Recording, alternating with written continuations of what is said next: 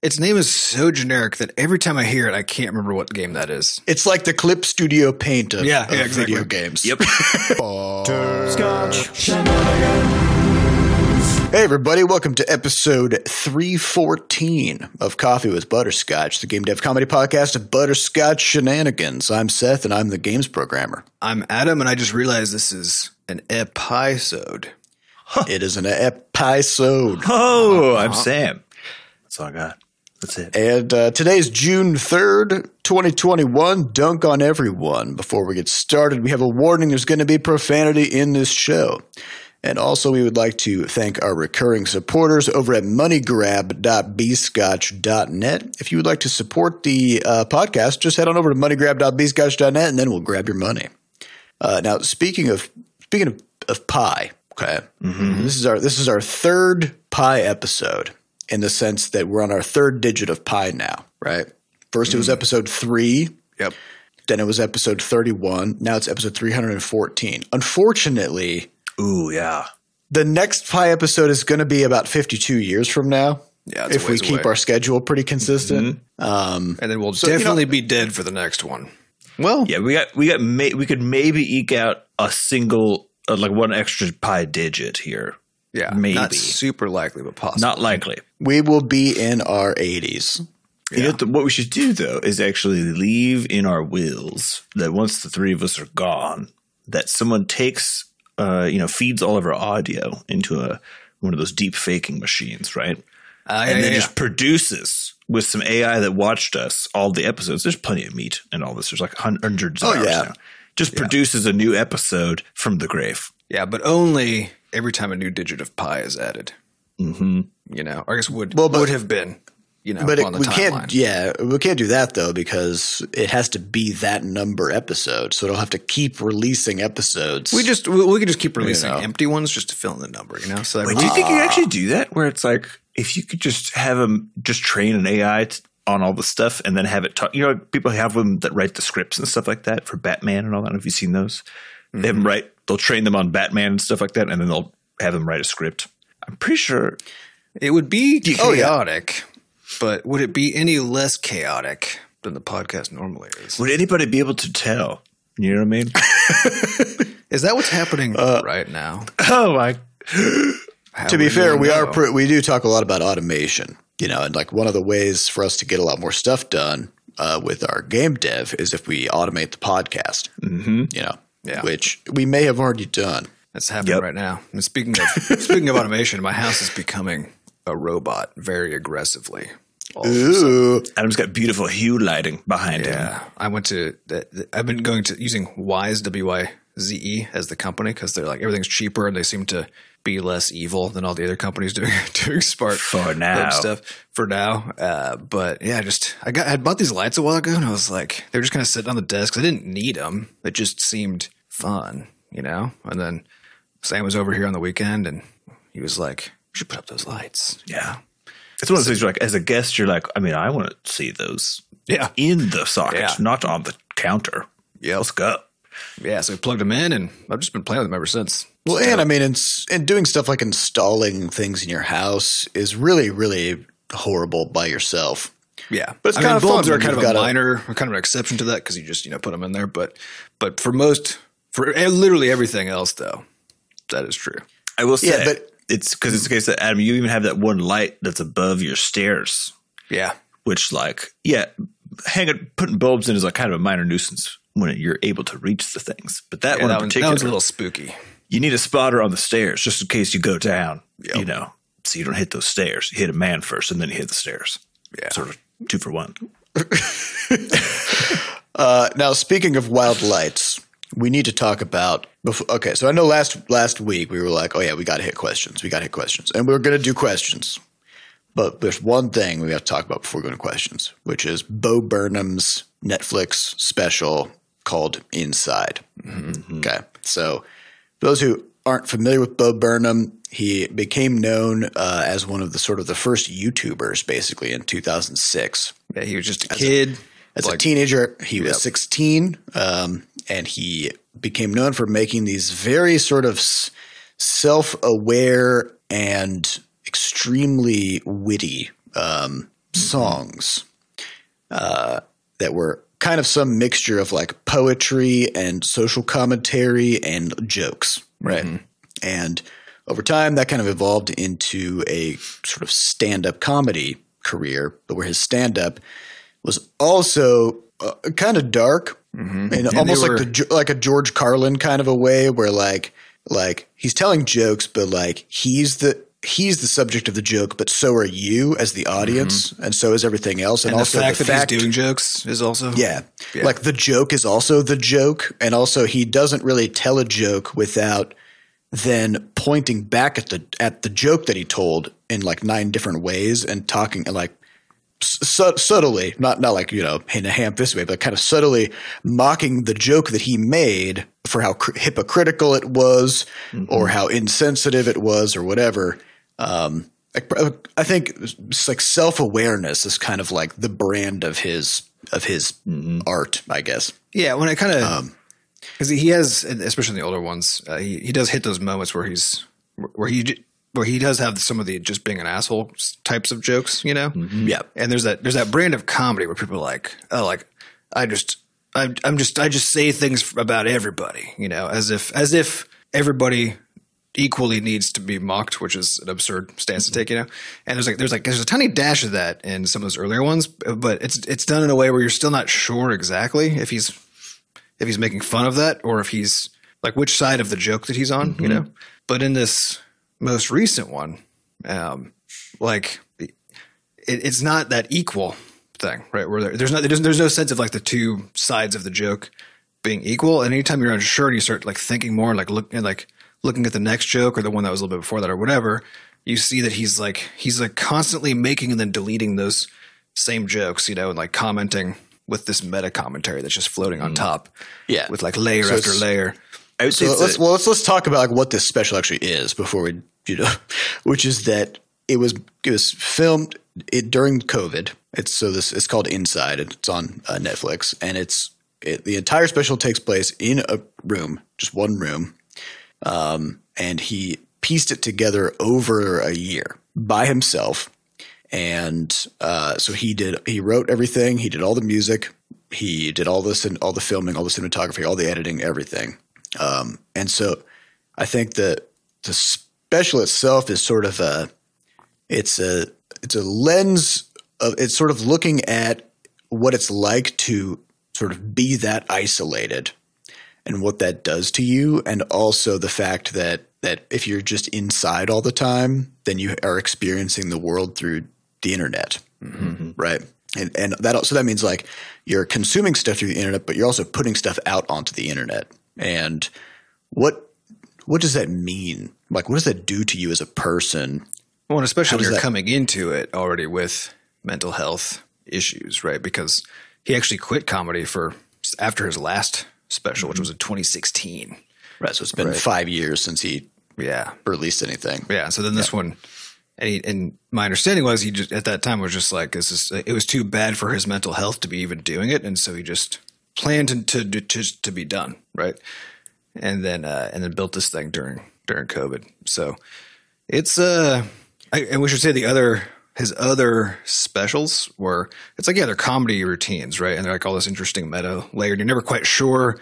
You're never quite sure exactly what he means, but it feels like it. You always feel like you know at first until you start thinking a little yep. more, you know. So it's just a really interesting mental ride, but it's also all so tightly controlled, which is part of what adds to the sense of uncertainty, actually, in a weird way, because because he'll do a thing, and like in the in the prior ones too, and then he'll do a thing that sounds like it's unintentional or something, and then some audiovisual cue that he has programmed mm-hmm. in, because everything's on a tight timeline that he's set up and programmed and, you know, made everything go.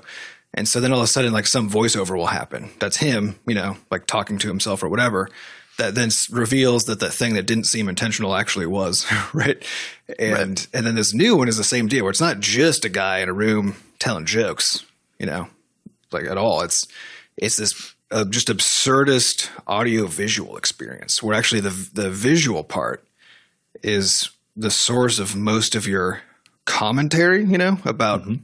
what's happening. So, so there's a constant conflict between these like spectacular A V scenarios and then these like scenes in between, and then what he's saying versus what you well, see. So, you know? so what what you end up having in this show is sort of like he does have these really overproduced moments where he's singing songs and he has fantastic lighting and he's playing this amazing music and stuff. Um, but then in between those clips, it's you sort see of him working on it. You see him working on the special. You see him – sometimes you see him just sitting there just watching and editing the song that you just saw him do mm-hmm. or whatever. And and it's this really weird juxtaposition where it's like uh, it's showing – it's kind of showing how how isolating and kind of like how much of a grind it is to do creative work mm-hmm. where on the outside you see this sort of like super – peppy, colorful, amazing thing, right? Um, and the thing is just a minute long or something, mm-hmm. right? And then behind the scenes, it's just it's some – hours and days of just isolated some, work. Yeah, some mm-hmm. sad guy just like moving a light and then like standing in front of it and then checking the video and like moving the light again mm-hmm. and then standing – you know, and this yeah, is hours and hours, The right? commentary on just the general point about like that difference between the inside of creative work versus the external representation of it. And even when we've talked about this a little bit in the podcast, which is just that like the, the total amount of effort that – I mean, even if we're looking at Crashlands two or Levelhead, like the total amount of effort that goes into these things is like wild. Well, and, and it's the, just wild. The hu- like the, the human lives that are involved in the process, you know? Yeah. Because because we think of things like, oh, like make sure developers treat it well. We think about things like – you throw in words like crunch and, you know, and this kind of stuff. But those are still so abstract because, yeah, like these – like making a game takes place over years, you know, with teams of people between one on the rare occasion and more often dozens and sometimes hundreds or even thousands, right? And you have all of these people who are just having lives, right? When they're not both – they have an inner life while they're working on these games, right? But they also have a life outside of that, right? And they have – like they're, they're coming to that work with – just whatever the hell's going on, you know, whatever's on their plate. And the only thing you see is this like little tiny – it's the it's the the tightly polished, you know, perfection that was created mm-hmm. in the background of this of this like dark chaos, you know. Yeah. Yeah. And it's amazing. I, I once – I had a conversation a while back and I won't I won't reveal the, the company that, that these people were representing, but we were talking about – Um, I was talking with these people about the cyberpunk thing, about how like, you know, internally in our studio, we view the, the cyberpunk release as uh, sort of a tragedy, right? Mm-hmm. Which is that this game had, you know, eight million pre-orders and it was extremely hyped, but it was born out of horrible crunch. And once it was released, it was immediately obvious what the consequence of that crunch was, you know, which was the game was just riddled with bugs and production problems, and and it was made by a team of people who were just on the edge, mm-hmm. like on the edge of like of their mental health and physical health, right? Um, they just weren't able to keep it together to make a quality product because they were just ground into a into a like a human paste, right?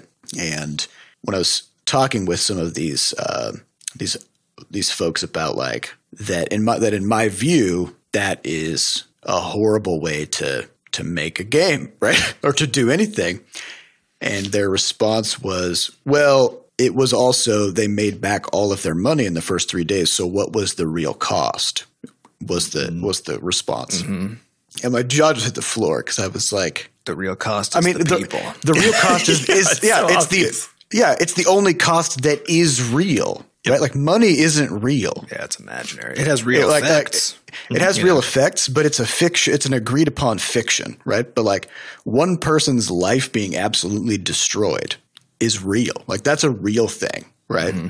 And so, so the idea that like because a company made its shareholders happy, that there was no there was no cost, right?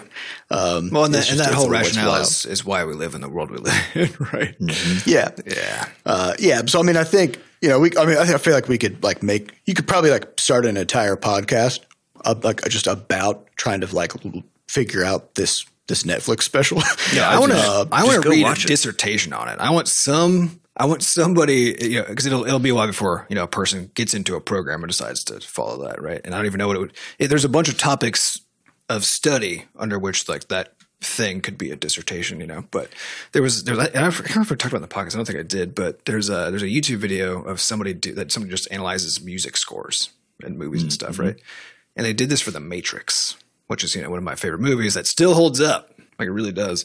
Mm-hmm. And uh, and and so the this video on YouTube, the guy who normally goes through this, was in this scenario had a dissertation to refer to, because there was somebody who got their P H D where their dissertation was a study of the Matrix score. Right. Mm. And so, so this guy's like working through this thing and, and basically taking a person who's like a deep expert in music and, and how it's used, you know, and, uh, and, and then this, and then the, the video maker's own, you know, perspective and knowledge.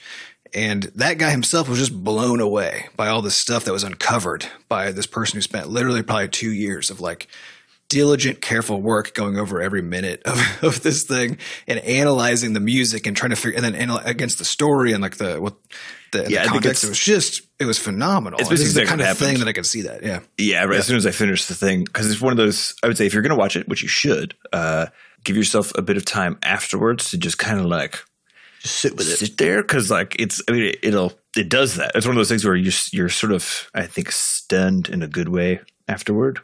Uh, but my – I mean thing, and in a dark way, I think. If oh, yeah. It, it, it, for some people, it might resonate a little too hard possibly, but it's still – I don't know. It still might be good because then you're you'll be seen, you know. Mm-hmm. Um, but it could be a little challenging, I think. Yeah, my immediate impulse was to look up. I was like, I need someone to tell me what it all means, you know, yeah, like right.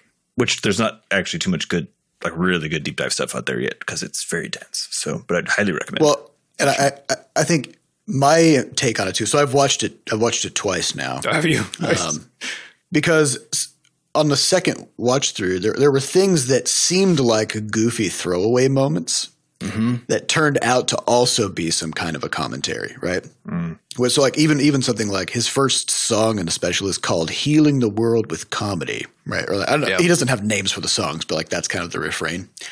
Um, and it's about how how the only thing that he feels he can do um, as an American white man to to help the world while also being paid and being the center of attention is mm-hmm. to, to do is it to make comedy. a comedy special. Yeah. Um, and uh, but but he has this this little like line in the chorus, which is uh, you know, healing the world with comedy, making a literal difference metaphorically, right? Mm-hmm. I was like, oh, that's just a kind of a dumb like it's like a fun pun turn of phrase, right? Yeah. But the fact is that actually like everything that he does in the, in this show is a metaphor. Right. Mm-hmm. And so so he is actually making a difference in terms of helping people understand their mental health issues and what's going on with the pandemic mm. through the use of metaphor. Right. But he's not metaphorically making a difference. He's right. right? doing it. He's making a difference metaphorically. Meaning like he's using metaphors to make a literal difference. And so but like that happens at the beginning of this mm-hmm. of the special. And then it turns out that yes, because and then there's even just weird shit like he's he has a song about the internet, right? And the the level of detail here is stuff like in the background there's he's using his lighting system to make these little like specks of light as he's singing about the internet, right? And uh, they kind of look like stars. Mm-hmm. And then at a certain point, the song transitions into talking about the nineteen nineties internet, like the early days of the internet, right? And the lighting transitions into clouds, but they're colored clouds and it looks like a nebula, mm-hmm. right? And then it flips back into talking about the modern internet and it's back to stars again, right?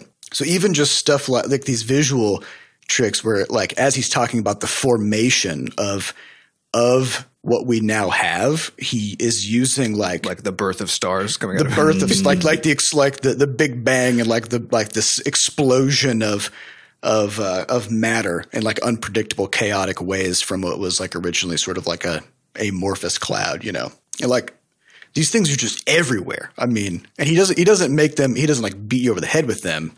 They're just in, in there, you know. And the more you rewatch it, the more you just see like, oh my god, like every yeah. single every single piece of, like every, every single pixel on screen had some kind of thought put into it. Mm-hmm.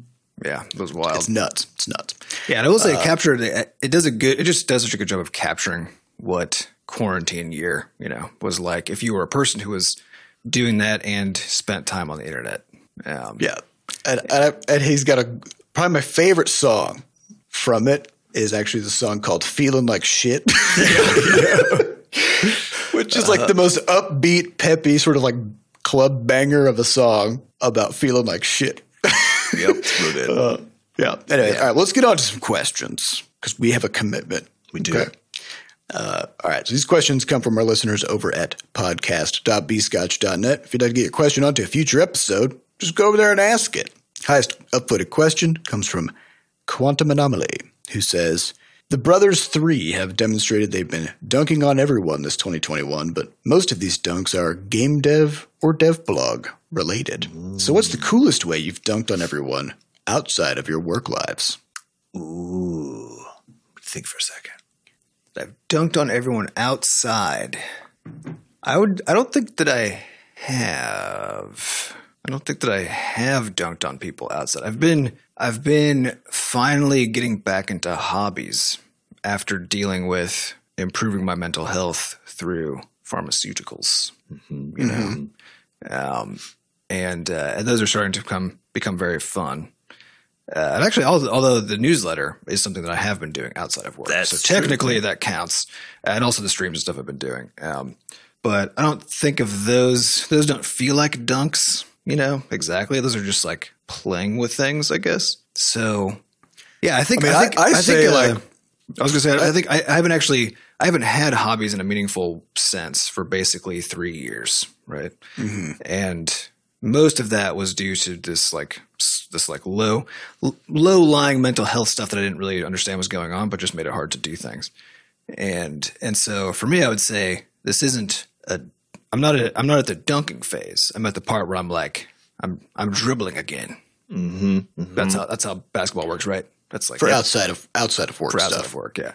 Uh, so you know, dunk someday, but mostly right now, I'm just happy to be actually doing stuff outside of work. Mm.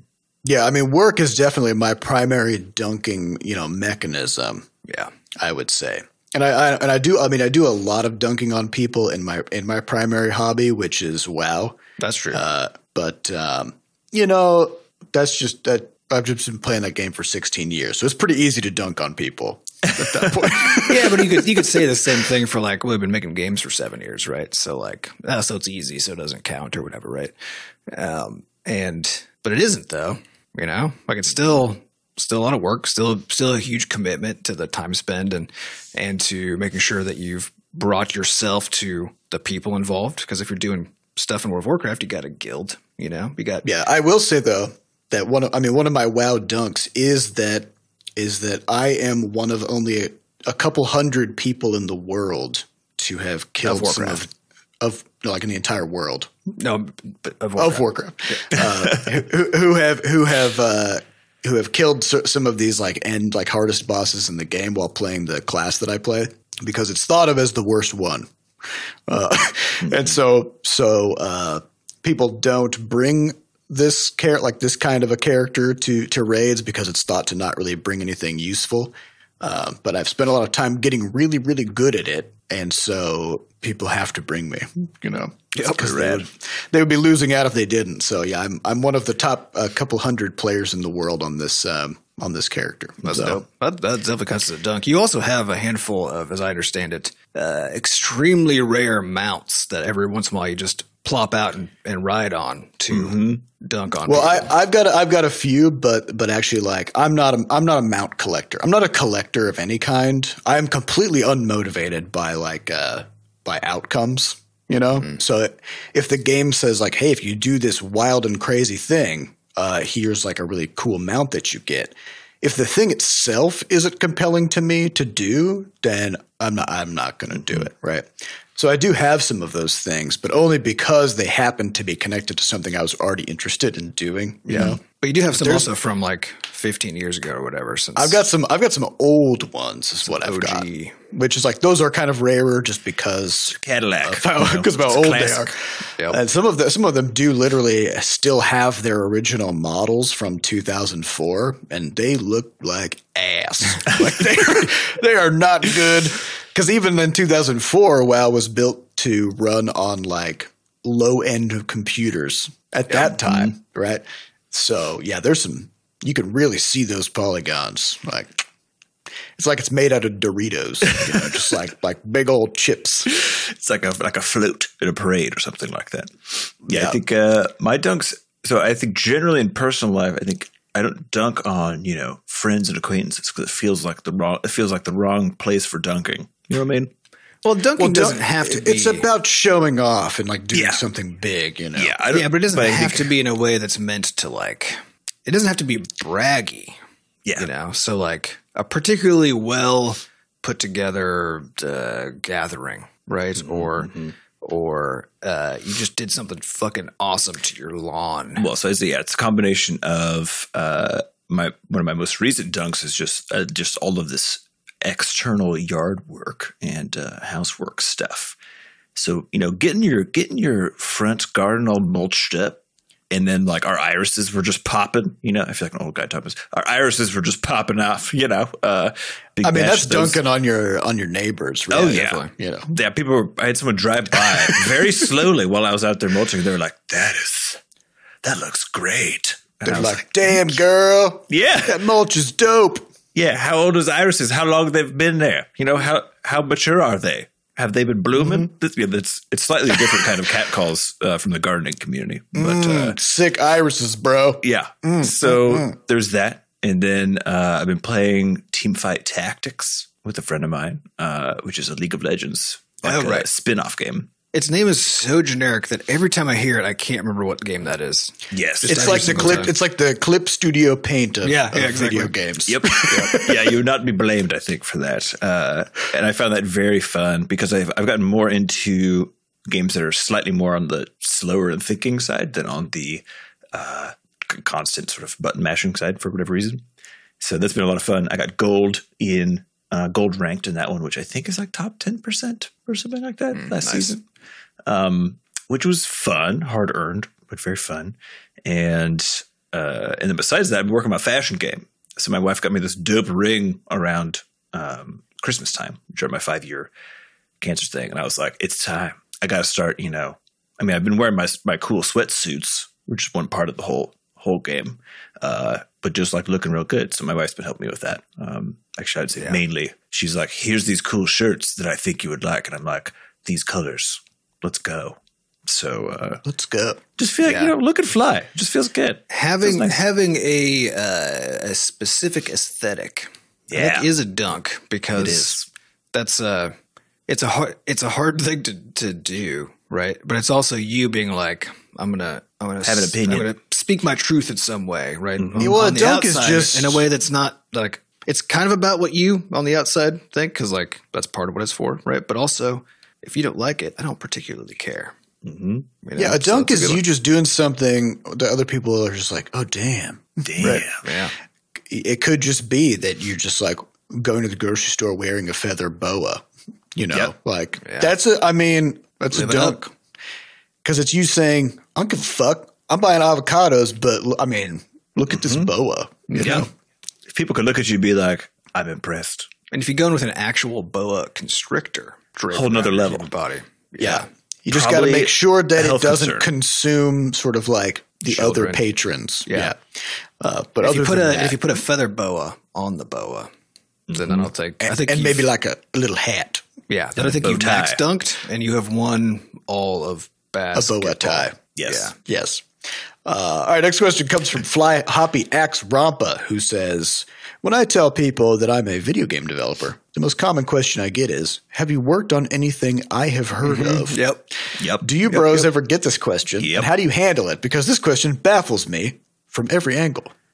Well, I mean, the answer is always it should be no. Yeah. Because most people haven't heard of most things. Yep. And I remember going to G D C, you know, after we had done the – after we launched Crashlands, we got like the Game of the Year stuff. We were like nominated for DICE Game of the Year. Um, we did get Game of the Year from quite a, a number of like mobile publications. Um, mm-hmm. We we were up like, against the game, Pokemon Go in the mobile category. Yeah, like that's yeah, that's what we, we it was, lost. And, it was, and there were like four of us, right? So it was like it was like us, Pokemon Go, Clash, uh, Clash Royale, one, Clash one Royale. of the Clashes, and something yeah. else. Um, yes, yeah, so we were you know up there in good we company. Were in good, we were in good company of, like, of well-known games, um, and coming into the next G D C, we I mean we still had to explain who we were to ninety-nine percent of the people we met, right? Mm-hmm. And like yeah. this is this is at the game developers conference of like people who are in theory, like paying a lot of attention to what's going on in the in the games industry. Yeah, it was more so, likely that they heard of us because of Sam's talk uh, from right. like one of the earlier G D Cs, right? Um, or because they saw, or because they like vaguely remembered something, right? They had this like vague. They're like, oh yeah, like okay, right? They had this like vague sense mm-hmm. of it, right? And it could have been from anything. Either it was from that same talk or a different talk, or from like to the Polygon articles at the time when we launched Crashlands, or uh, or the actual game itself. But that that that one though is definitely the rare one in, mm-hmm. in the context of G D C, where people are in the know. You know, yeah, yeah. I mean, if your if your game isn't a literal cultural phenomenon, if you're, it's not a Fortnite or a Pokemon Go or a Minecraft, then people haven't heard of it. Just yeah. like yes. by By just statistically, even a game like League of Legends, um, people haven't heard of it. Mm-hmm, like people, mm-hmm. people outside of the P C gaming world do not know League of Legends. Yes, um, and so and, and League is a little bit different though, because you also have to get you you get it through the one source, right? Which you, so you you don't go to Steam and get League of Legends, right? Because mm-hmm, mm-hmm. that's also part of the interesting thing is like with with Crashlands, we had the Steam pop up, which means every fucking person who is on Steam during that time, during that weekend, you know, saw Crashlands. They saw it. It popped up in front of their eyeballs, right? It was something like, at the time, I was like ten million people or something like that, right? Mm-hmm. Um, so they all saw it. We were on the front page of, of iTunes, I think on mm-hmm. I, or I, the App Store, sorry. Yeah, for, a, for a week. For a week on, I think on iPad, we were like all the banner. And then all the rest, we were like the second or something like that, right? So so everybody who had an iDevice who like looked at the App Store for that week, right? Mm-hmm. Saw, saw but it. Again, but again, people see a lot of things they all do. the time, yep. right? And so just because just because we had our game in front of, of you know, fifty million people for a week doesn't mean they actually know that the game exists. Yeah. Mm-hmm. uh, And so that's kind of a – it's an interesting thing to kind of like really reconcile is that sort of unless you are absolutely everywhere, for most people, you don't exist. yeah. yeah. That's why my usual follow-up question is it's just like, oh, like what sort of – you know, where where do you play games and what yeah. sort of games do you play? Because the thing is if if they play indie games or if they play a lot of games through um, like on their phones, there's actually – there is a good chance that they've – seen it. So like we've had people, even someone recently, where they're like, "Oh yeah, I like they they'll pull it up after we, you'll say the name." They're like, "Okay," and then they pull it up. They're like, "Oh yeah, I have seen this." Yeah, so like it's sort of in there, but yeah, it's not that they've accessed it in any way. Right? For me, the yeah. one thing that like really just threw me for a loop is when we were at we were at PAX for PAX ten because Crashlands was selected for the PAX ten. Mm-hmm. So that would have been in twenty sixteen, so, yeah. fall of twenty sixteen. Yeah. So at this point, we had released Flop Rocket, which was featured on the App Store, Quadrupus Rampage, which had a couple million players, Crashlands, you know, no Game of the Year awards at that time because it was still like during that year. Um, but, but we were in the PAX ten. We were in the PAX ten, and like Crashlands was well known. And then we saw this guy at at PAX, and he saw our shirts. So this said Butterscotch Shenanigans. And he's like, Butterscotch Shenanigans. And we were like, yeah. And then he goes, hey, you guys made – Extreme Burger Defense. I forgot yeah. about that. Which was an eight-hour uh, jam game that we made and then released on Google Play to no marketing at all. Like we just I think we took it down after like a couple of months too. I know we took it down after a couple of months.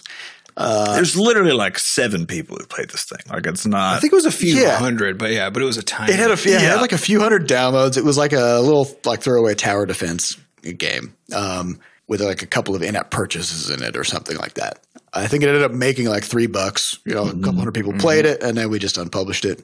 Um, but then like out of all the stuff that we had done, yeah. and the whole reason that we were at that convention was Crashlands. And then mm-hmm. somehow – had way more news than anything else. Like it yeah. launched a fanfare. It was on the front pages of all the stores, all that stuff. Yeah, which yeah. is also why the question of like, have you made anything that I have heard of yeah. is such a wild question. Because like, what have you heard of? Yeah. yeah. Because if if what you've heard of is literally our least our least successful, least popular game that we've ever made. You know? That probably is, in terms of published, that's probably true. Yeah. yeah. Uh, uh, And like I don't know, nothing makes sense. I think it's, and then, it's, and, then didn't, and then didn't know about the other ones. Didn't right? know about the other. Yeah, we were like, well, yeah. we have other games. Yeah, we're actually here for. We're actually here because of one of the other games that we've made. He's like, oh, I should go check it out. Yeah, it's one of those where I think it's it's only baffling because of the the framing, which is really what a person's asking is like, how excited should I be? Yeah, exactly. People, I mean, people love meeting meeting people who make the stuff that they consume. Yeah. Like that's sort of a, you know, the truth of it. But I think that's essentially what they're asking, which is like, oh, are you one of the, like, have you made one of the things that I like? It's essentially what the question is. But the problem yeah. is like, you can't, you don't, you don't know. That's just like really weird because you just don't have access to their whole history of stuff. Yeah, so you don't, you don't know what they're up to. Yeah, yeah. I think it, all you need to do is just ask questions afterwards and then, and then, uh, talk about where your stuff actually is. Yeah. I think it makes it's always a – that depends. Like, yeah, do you like – do you play P C games, mobile games? What kind of games do you play? Maybe I have, but I got to know what you know. Yeah. First. yeah. yeah most it, can, it, it, it can be very funny though when the, when the person does realize that if they like if they played Crashlands or any of our games, if they realize, oh, I have actually played one of these, you know. And I haven't told the story on the podcast. I won't get all the way into the story, but I had a, a mole removed from a very private location – a few months ago, mm-hmm. a few months ago. And the, uh, the, the guy that was doing it, or he was like, you know, injecting me with the Novocaine stuff or whatever. Uh, I was just chatting, you know, so we were just talking while we were doing it and, uh, and getting ready for it. You know, so he was asking, he asked me what I do for a living. So we got into that discussion, you know, and he was, he was like, oh, I was like, oh, I play a lot of video games, you know, but he, yeah, that's the same question. He asked it in the, in the way that is a little easier to deal with. It's just like, oh, like what kind of stuff do, do you make? You know? Mm-hmm. And which, which that's the kind of question you tend to get from somebody who is into games, you know, like conceptually, yeah, and like plays into games and stuff more broadly. Um, and uh, so I told him Crashlands, and he was like, "Oh, okay." He was like, "Oh, that's, that's cool," you know. And then, and then like, oh, like a couple minutes later, he was like, he, he just suddenly goes, "Wait, like Crashlands, like on, like in the App Store?" You know, I was like, "Yeah." And and then he was just saying like, "Oh my god," he's like, "I've been playing that." Like, like recently, you know, mm-hmm. and he was like, and he, he had been playing a whole, and like he'd been in the Reddit even and like talked to people from the community then who of course like the, get the whole small world thing, you know? Right. Mm-hmm. And, uh, and then he was like, so he was just so like confused and then baffled and then like amused at this and like watching that happen to somebody because, cause they like, they, they saw a thing that you made, right. Yeah. In this yeah. like, bizarre context. Yeah, just in sort funny. of a, uh, a cold, uh, featureless room in a doctor's office in the middle of Saint Louis, Missouri, you know, and then in walks the person who made the video game that he's been playing. Yeah, it's just weird. So yeah, I, I do, I love those moments, but, uh, uh but yeah, the, the one where somebody comes to you, it's almost like the tell me a joke, you know, thing. It's like, yeah. oh, you're a comedian, tell me a joke, right? It's hard like not it, to be disappointing to people. You yeah, know? It really is. And so, so I get that feeling, and we get that constantly, but yeah. it is, it is cool that something, even something as as little known as Bur- Extreme Burger Defense can get somebody so excited that they're yeah. excited to meet you seven years later because mm-hmm. they play they played that one little thing that you made, you know? Yeah. Like it's cool. I, I will say though, I, I think the, the game developer version of tell me a joke, if you're since you're a comedian, is uh, here's a game idea that you should make that I have, mm-hmm. right?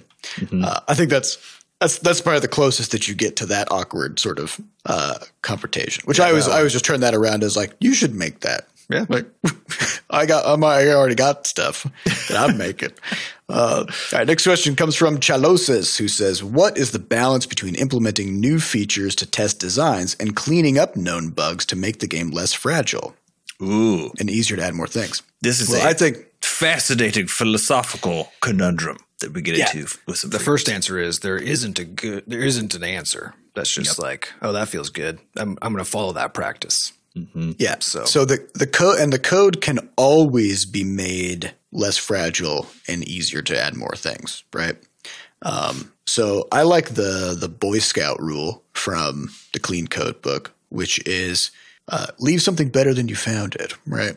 So it's not go looking for problems to clean up. It's, as you're working on, you know, adding some feature to your game, if you find that it's hard to add, mm-hmm. then that's a moment where it's like, okay, it turns out that this code is sloppy. This should have been easier to add. So I will, while I'm adding this feature, clean up the foundations, right? Um, and I feel the same about bugs, which is there is no such thing as a bug-free piece of software. There's a question about about uh, – I think about it as a little – impact, mm-hmm. but also about the, the stack of dependencies, which is if you have yeah. a bug um, that touches a lot of things or that is like a, is in a foundational system. Like last week, we talked about the uh, file management system, right?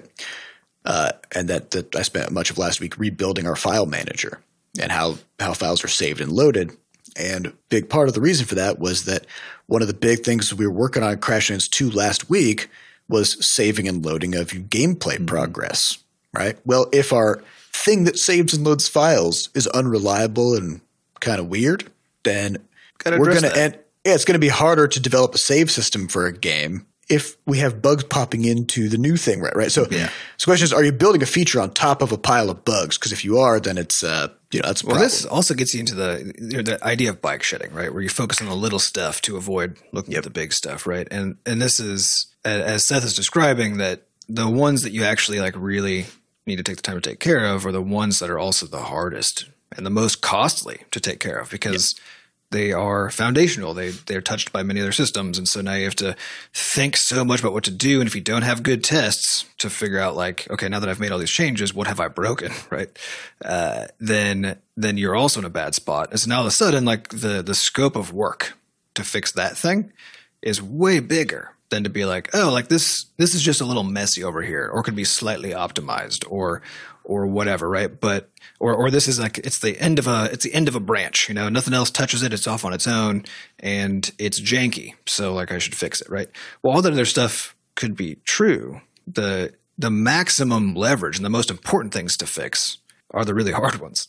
Yeah. And so you're better off ignoring the little stuff that isn't likely to have even worse on a, you know, unexpected effects downstream, or or they just don't matter that much. Um, you need to ignore those and go for the jugular of the big ones, you know. Well, and there's an, and there's one final thing about this, which is the problem of workarounds. Okay, so yeah.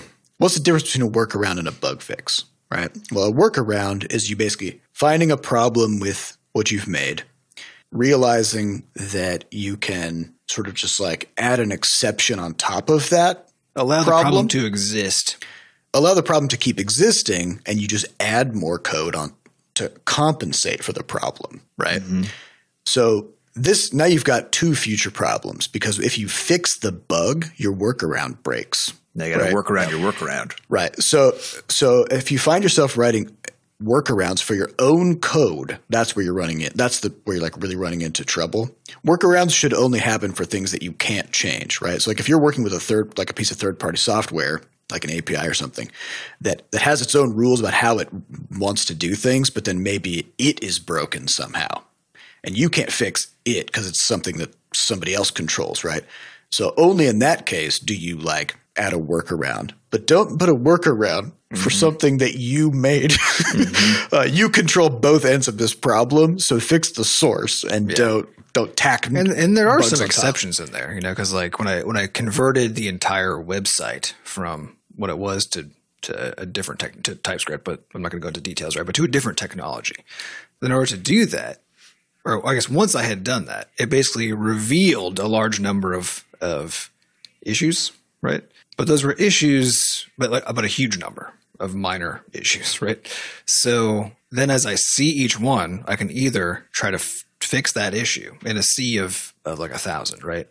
Uh, or find ways to make it so that, that I don't. that I don't treat those issues as like as as errors, as things that need to be addressed right now or whatever, so that I can instead use just the Boy Scout rule and just say like when I when I'm working on that thing again, that is when I actually like fix right. the the jank. Fix it, you know, but but you don't go you don't go jank diving until nah. you know, because like it doesn't you're just that's you bike shit. That's that's you doing the easy thing, which is very satisfying. I love doing that, but it's, oh, it's refactoring is, is the it's, best. It feels very good, and, it, and it's it's like organizing your closet, you know. Like it, it just yeah, it requires so much effort or so much less effort than having to build a thing or solve a, a hard bug, a real right? a real problem. Yeah, so so I get it absolutely, and I, and I find myself caught in that and having to mentally force myself to like back out of it, you know, and, and quit doing that because um, yeah, you got to hit those foundational ones. It's the stuff that matters the most, and otherwise, everywhere else you go, just make it cleaner. Yeah, yeah. It's only going to be a problem if it's you know if you hit it later and it's and it's filthy, and then yeah, clean it up then. Yeah, because uh, you, you can tweak and perfect your code forever, and it'll always be bad because it's organic, and the code is changing around it too, right? Mm-hmm. Your understanding of the demands are changing, so it's never perfect. It's never even honestly good.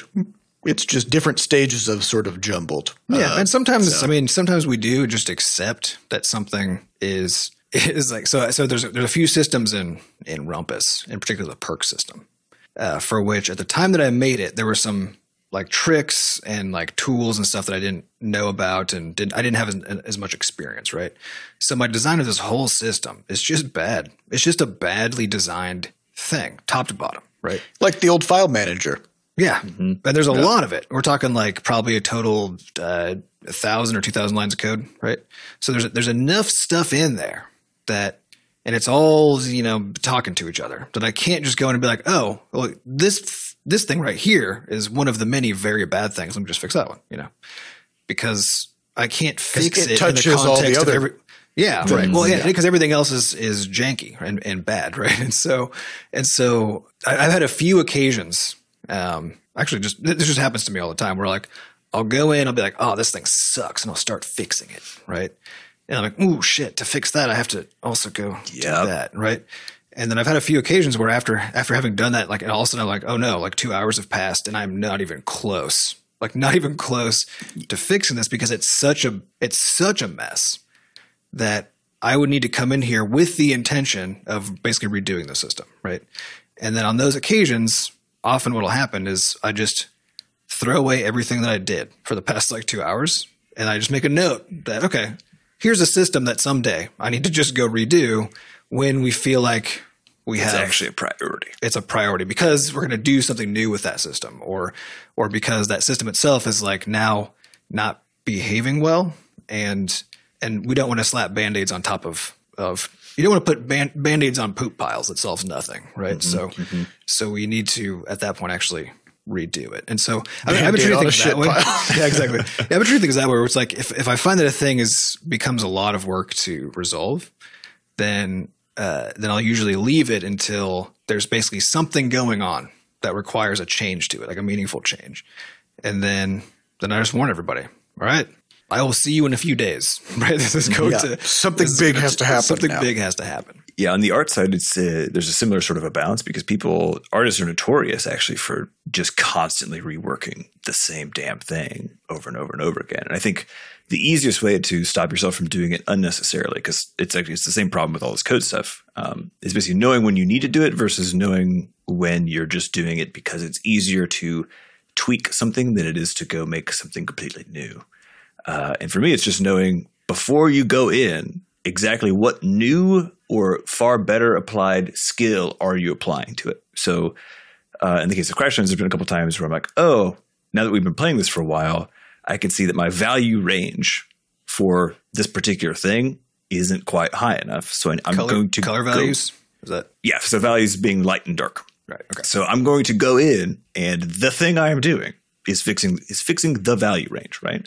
So that it has more readability in game. So in other words, being able to actually say what the, what the outcome is for a person who gets to enjoy this later uh, is is kind of where I think you can draw the line because right, while you're in there, you might see a thousand other things. You're like, "Ooh, I kind of wish this was." There's bigger. always yep. There's yeah. always a thousand things, and especially once you get into you know an animated creature or something like that, like it's the same kind of deal where it's like if you want to if you're like, oh, I, I kind of want to move the eyeball. Well, I mean, now you got like.